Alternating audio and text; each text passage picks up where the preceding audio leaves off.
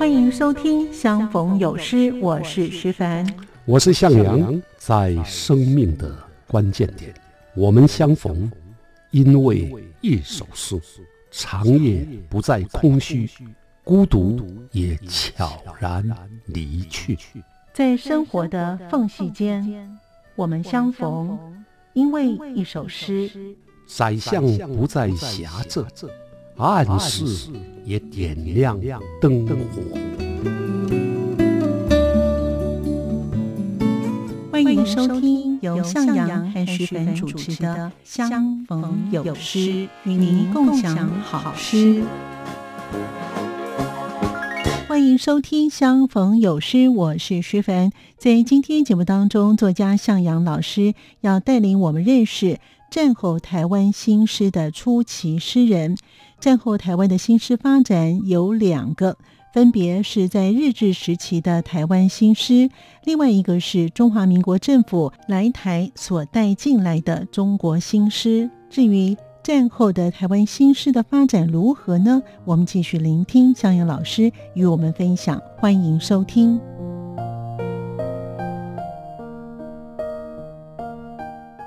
从一九四五年前后，就有一个诗人的社群叫银灵会，它是衔接着日治时期和战后阶段的一个重要的诗社，也是战后台湾新诗的播种者。战后啊，跨越两个年代的台湾诗人，就是用这样的规模出发。我认为啊，这个才算是台湾新诗的重新起步。欢迎收听《相逢有诗》，我是徐凡，我是向阳。今天呢，向阳老师呢要让我们认识呢战后台湾新诗的初期诗人，是吗？老师是的。我们两集呢已经谈到了日治时期的台湾的新诗发展哦，也介绍了像是追风、王白渊，还有赖和跟杨华，以及杨志昌跟郭水潭这些的诗人的诗作。那我们这礼拜就来谈一谈。战后的台湾的新诗了，是吗？是的，所谓战后当然是指的二次世界大战之后，那就是一九四五年之后的战后台湾新诗的发展。过去啊的诗史一般来讲啊，都认为台湾的新诗是从一九五一年呢《新诗周刊》或者一九五六年季玄跟他领导的现台白运动来谈。有些评论家认为啊，这是台湾新诗的重新起步，是新诗的再革命。不过我必须说啊，这是忽视了台湾本土既有的新诗历程的看法。嗯嗯，啊，在日本战败一九四五年，一直到《新诗周刊》创刊一九五一年的这个期间呢，其实台湾的新诗并没有中断。从一九四五年前后，就有一个诗人的社群叫银铃会出现。是。它是衔接着日治时期和战后阶段的一个重要的诗社，也是战后台湾新诗的播种者。哇，这个银铃会好美丽的名称了，银色的铃铛啊！那它是一个怎么样的诗社呢？那它的创办人又是谁呢？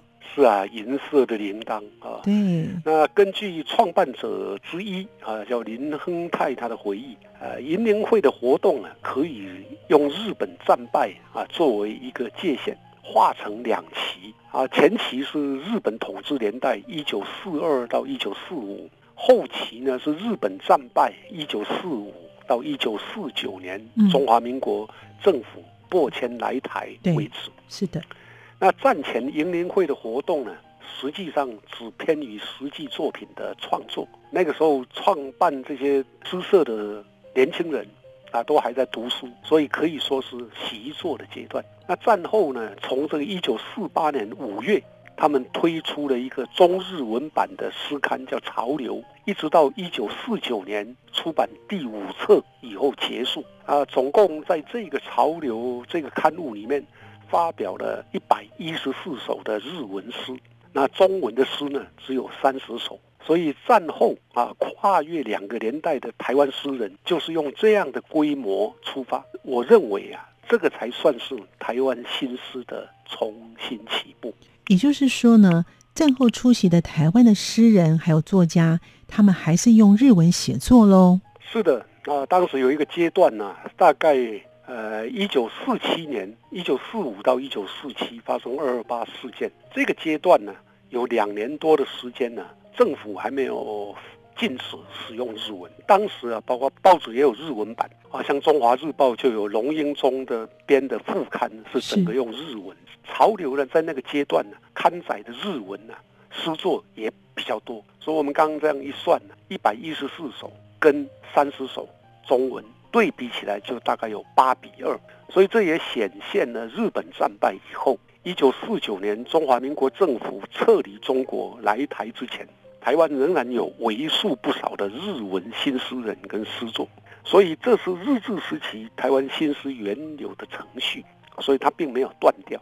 同时，如果往后啊，这也是曾经接受过日本前卫思潮影响的台湾诗人，比如詹冰。陈千武、林亨泰、景年，他们把日治时期的前卫实验带到了战后，促成了战后台湾现代主义运动的衔接。用这个角度去看的话，战后台湾新诗的发展，也可以说就是两个根球：一个根球是日治时期的台湾新诗，一个根球就是中华民国政府来台所带进来的中国的新诗。啊，这两个根球汇整在一块。那融汇的日治后期现代主义跟一九四零年代中国现代主义的一个产物。这样子听老师说来呢，就是战后出席的台湾的新诗的发展，哎呀，好像很复杂哎，是不是可以请老师呢进一步的说明，让我们的听众朋友更加的了解呢？好啊，的确很复杂啊，因为战后台湾新诗的发展，它不是直线的。哦，而是反复迂回，曲折前进，那是一个大动乱的年代。对，从日本统治转移到中华民国统治，这是一个动乱。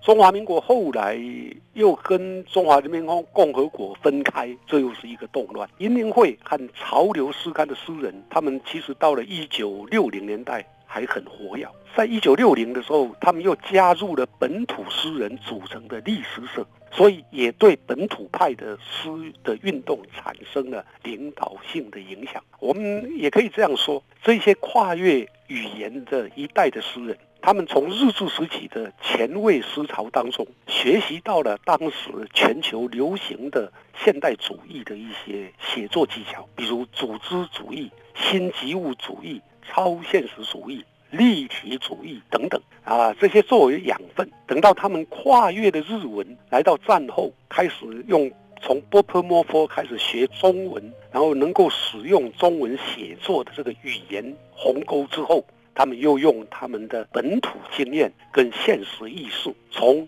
现代主义。跨越到写实主义，也就形成了台湾新诗发展过程非常特殊的三重跨越，不是沙顶波啊，啊，是三个重 跨越年代。他们跨越的日治年代跟国民党的年代，跨越语言，他们跨越的日文跟中文，还有跨越美学，他们跨越的现代主义跟写实主义啊，这叫三重跨越。那从詹冰、陈千武、林亨泰。近年这四个的诗作就可以发现这种特质，所以这三种不同的跨越的一些的方式啊，可不可以请老师呢再举例他们的实际的作品，让我们的听众朋友能够更加的清楚呢？好，那我们就按照啊这个顺序，好，我们先举张冰。张冰在一九四三年呢，用日文写的一首诗，后来改成华文呢。这首诗呢叫做《五月》。我要麻烦你朗读。好的，五月，透明的血管中，绿血球在游泳着。五月就是这样的生物。五月是以裸体走路，在丘陵以金毛呼吸，在旷野以荧光歌唱。于是五月，于是五月不眠的走路。很少人把五月这样的形容。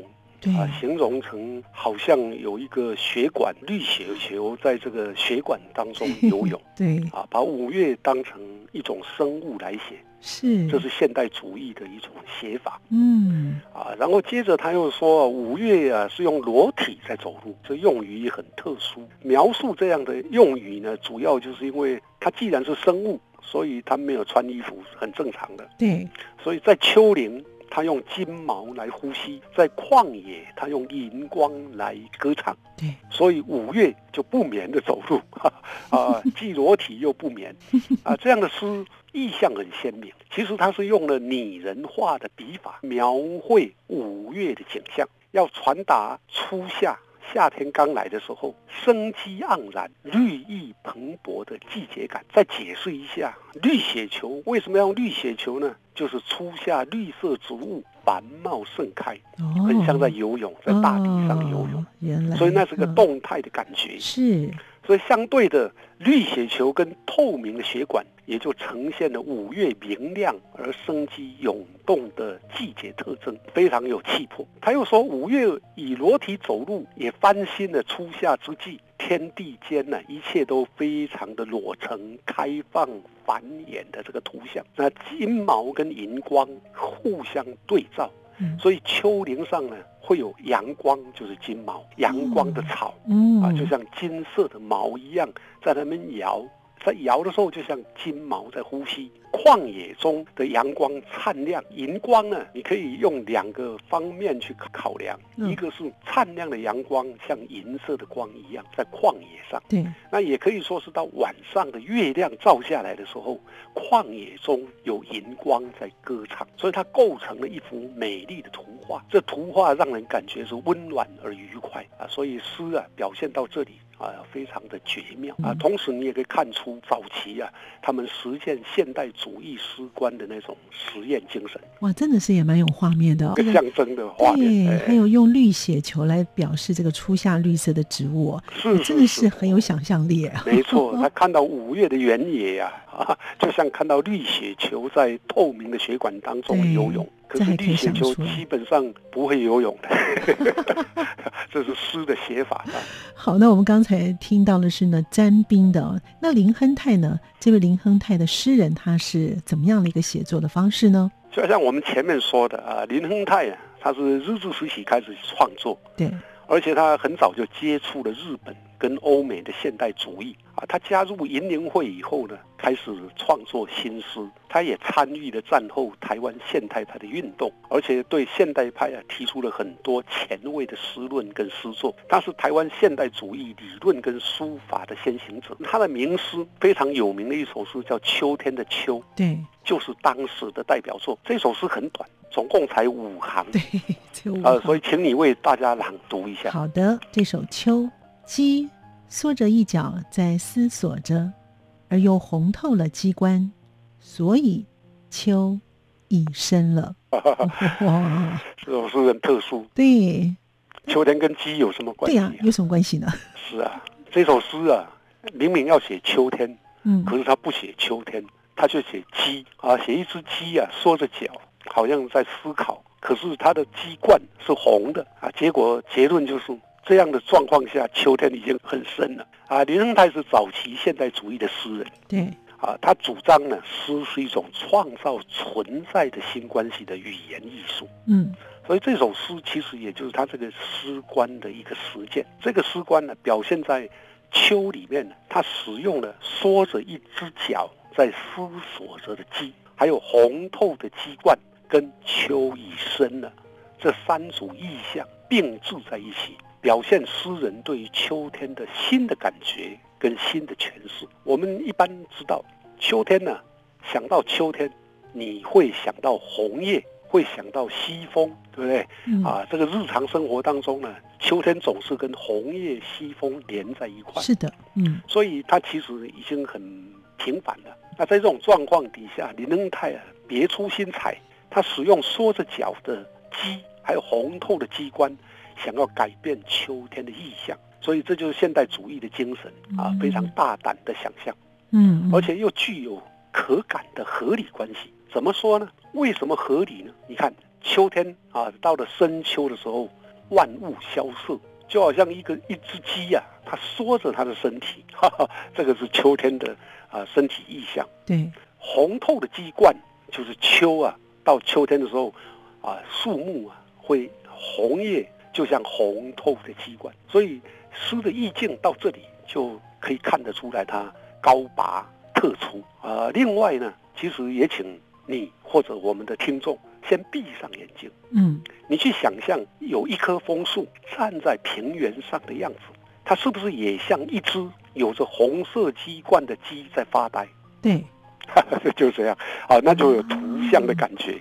哇，所以真的有画面。老师刚才讲的时候，我真的有闭着眼睛哦，可以闭着眼睛。啊，然后你想到一棵枫树啊，嗯，在原野上，那，它树叶都红了嗯，啊，那就像鸡冠啊，就是树干呐、就像一只脚，所以在发呆。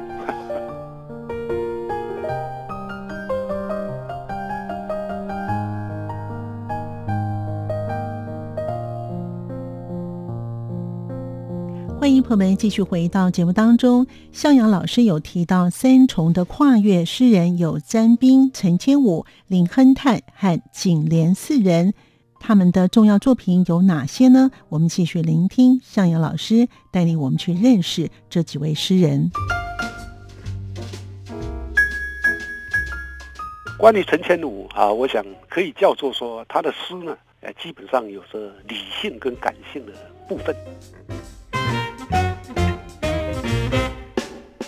所以，我们刚才讲了詹斌，讲了林亨泰，是那诗人陈千武呢？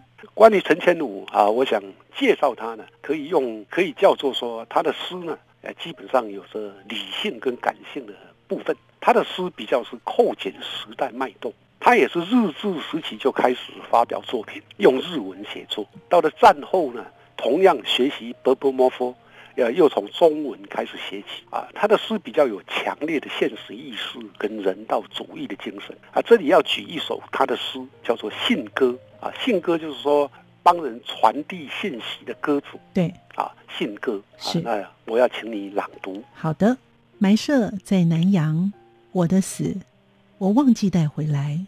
那里有椰子树繁茂的岛屿，蜿蜒的海滨，以及海上土人抄录的独木舟。我瞒过土人的怀疑，穿过并列的椰子树，深入苍郁的密林，终于把我的死隐藏在密林的一隅。于是。第二次激烈的世界大战中，我悠然地活着。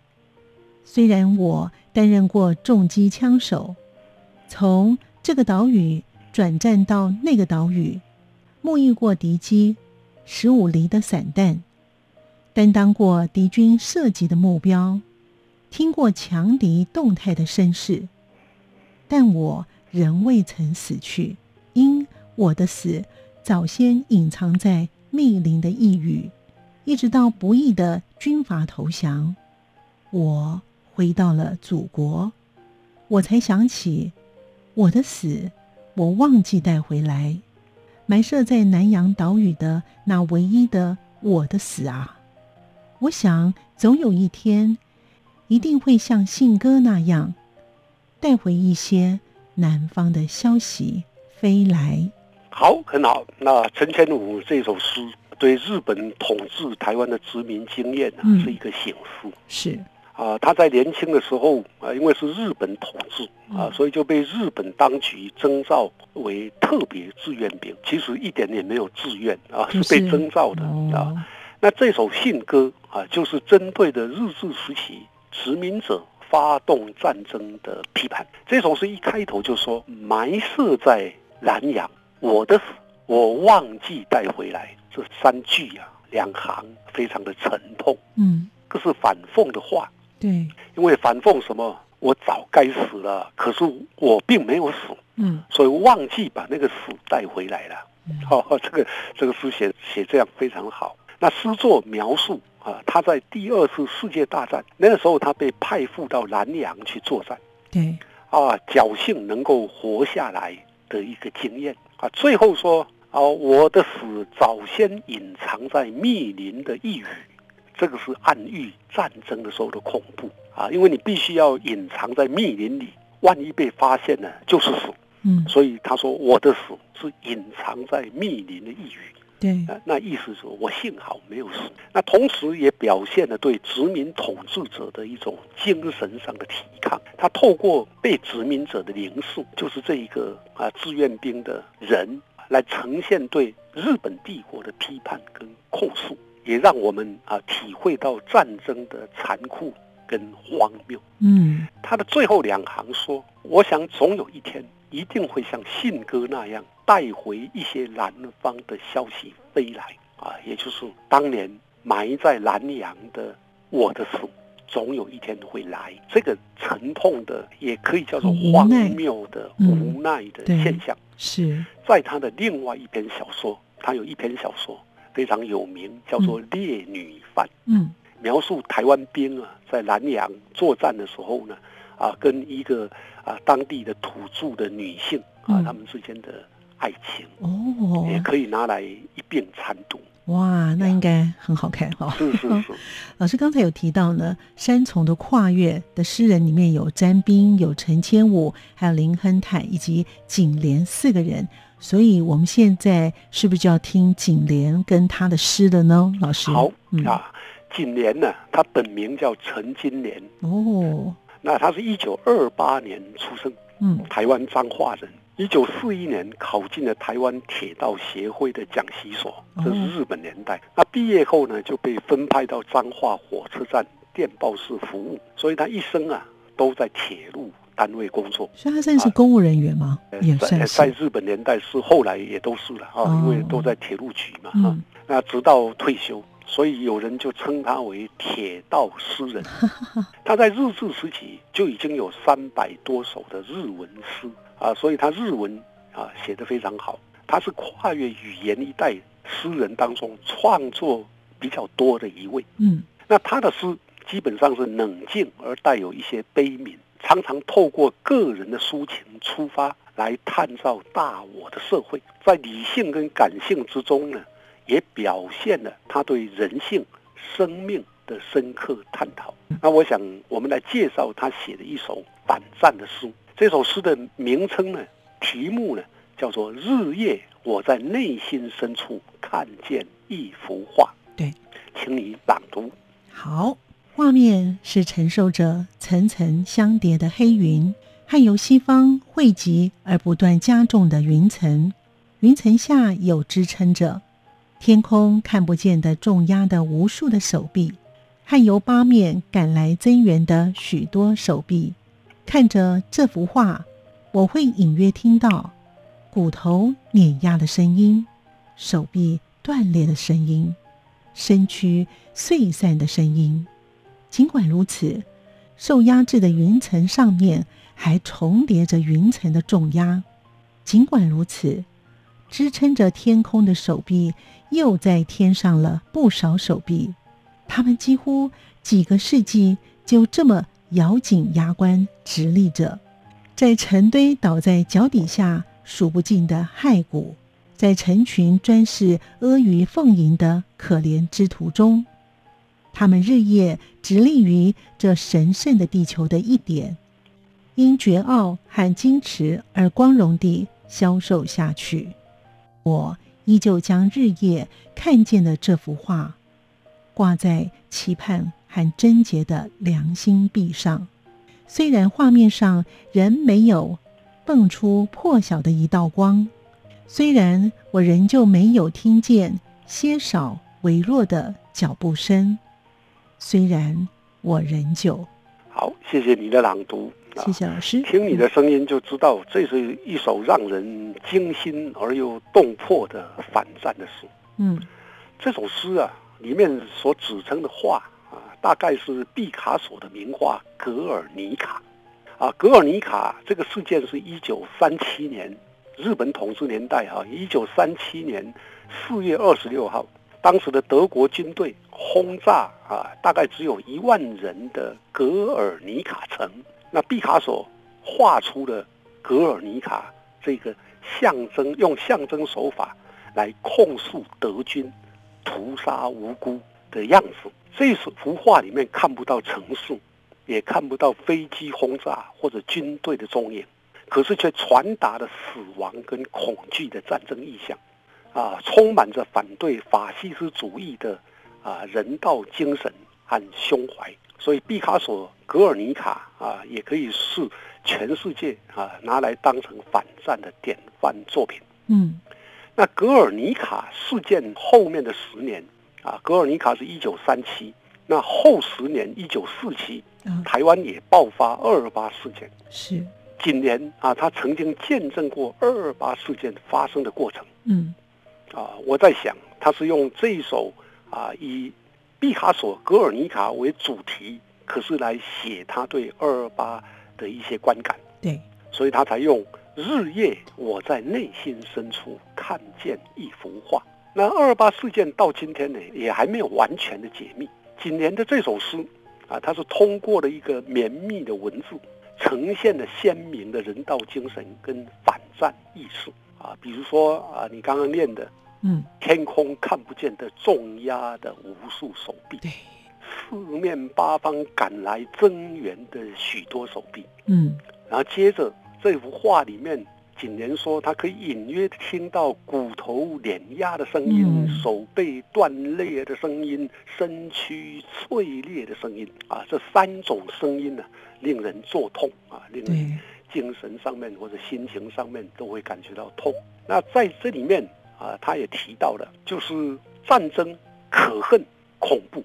战争的可恨跟恐怖啊，是因为几个世纪呀。咬紧牙关的之力，在成堆倒在脚底下数不尽的骸骨，啊，在成群专事阿谀奉迎的可怜之徒，啊，这有一将功成万骨枯啊的那种痛。对，啊，最后他说：“我依旧将日夜看见的这幅画，早上也看到，晚上也看到，嗯，挂在期盼跟贞洁的良心壁的上面，就是墙壁上。”啊，他把这个墙壁说成良心壁啊，意思就是说，通过这幅画，每天对着它啊，有一点反省检讨啊。当然，他不必检讨，是要检讨的就是战争。然后接着他说，虽然画面上仍然没有蹦出破晓的一道光，意思就是说，虽然到今天我还看不到黎明，虽然我仍旧没有听见些少微弱的脚步声。虽然啊，仍然没有看到有人起来抗暴反抗，对。啊，虽然我仍旧后面是一片空白，嗯嗯，啊，那这首诗的沉痛就在没有办法。啊，即使你那样的反对战争，可是弱小的人啊，他根本没有力量去反抗的时候啊，他也只能面对着墙壁上的画，对啊啊，用良心跟血泪来写这一首诗。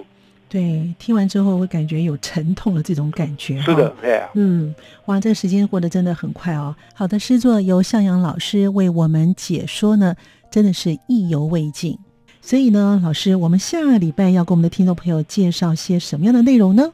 是的，那我们下一集啊，就开始介绍一九四九年之后的台湾新式发展。大概随着中华民国政府来台的。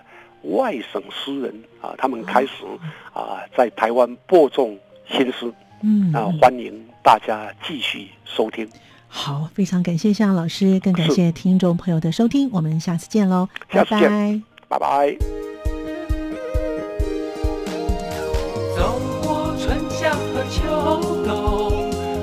梦想的心在跳动，我们拥有同样的阳光。